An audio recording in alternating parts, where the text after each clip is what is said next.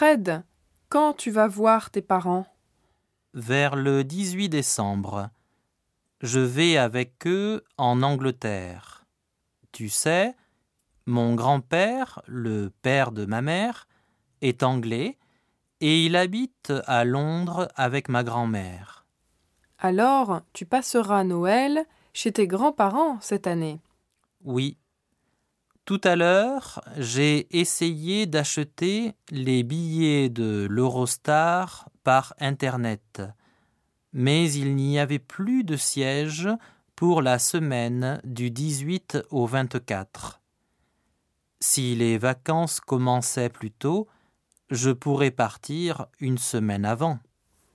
Tu as un problème de transport.